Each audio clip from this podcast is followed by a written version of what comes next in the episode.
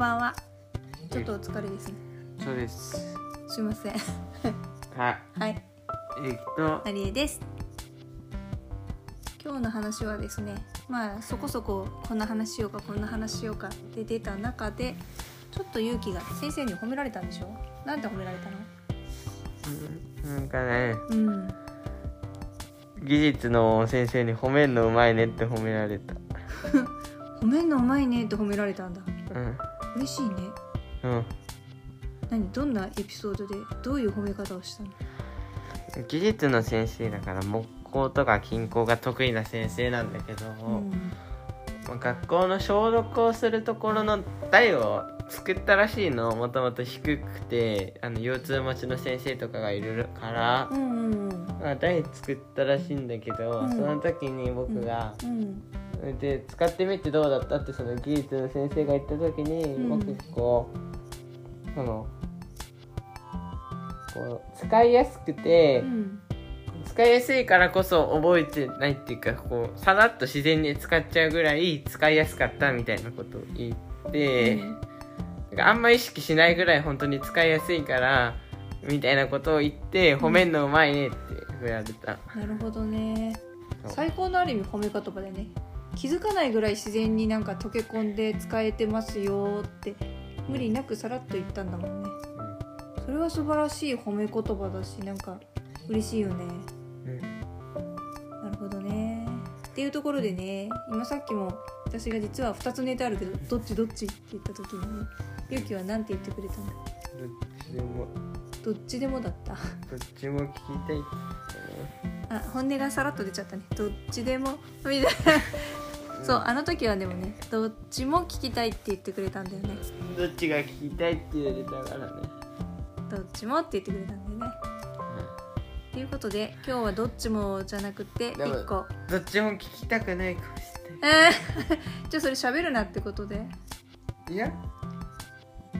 でも聞きたいよ。あの心を伴って言ってください。言霊が言霊が。言ってる言ってるまあいいや。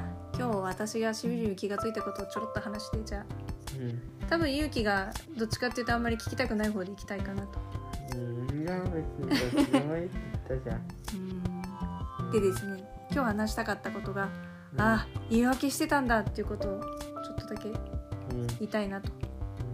なぜかっていうとですね基本私は言い訳は嫌い。うん、なぜって一生懸命自分が失敗してることにこういや実は実は実はってこうなんていうの？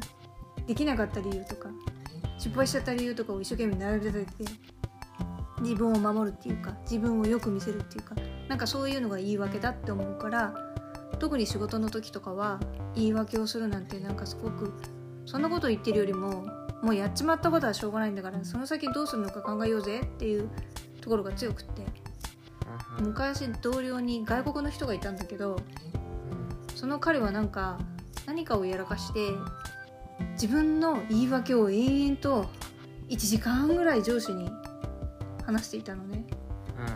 あれを見た時にそんなにそこまで頑張って自分はこんなに頑張ったのにこんなこともしたのにこんなことしたのにそれもしたのにこうなったっていうよりもなんかもうちょっと違うとこがあるんじゃないかなって思って、うん、まあだけどね、うん、言い訳も悪いことではないんだけどね。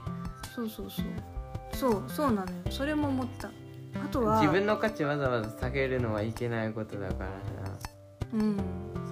そう。ね。だからそのそれが言い訳かどうかっていうのもあるよね。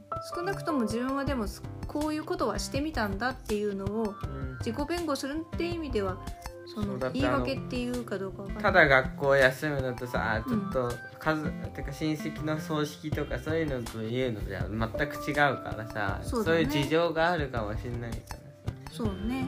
そういうのは大事だしうん。で私はらまあしょうがないね。ってああ言い訳だったんだと思ったのはうん。こう新しいことをしようかなと勇気は知ってると思うけど母は決めたわけですよ、うん。もうとにかく今うじうじ考えててもしょうがないしと。うん。いろいろ時間もないしまあ相変わらずいろいろバタバタしてるしうん。ちょっとあの上司も変わって環境も変わって結構いろいろとなんかお腹痛い事案とかも増えるかもなと思ってるのもあって心配すればもちろん心配する材料もいっぱいあるんだけどもでも心配してでも何も状況は変わらないどころかうん。悪くなっていく一方だしって考えたら考えるよりも前にやっぱりやっちゃえっていうことでまあ挑戦してみようかなと思った時に実際挑戦することにしてこう初めの一歩を踏み出すことに決めてその連絡もしたのにした途端に何て言うの？でも私こんな人間なんてこんな人間なんてこんなとこもまだまだ甘いんですよとか言って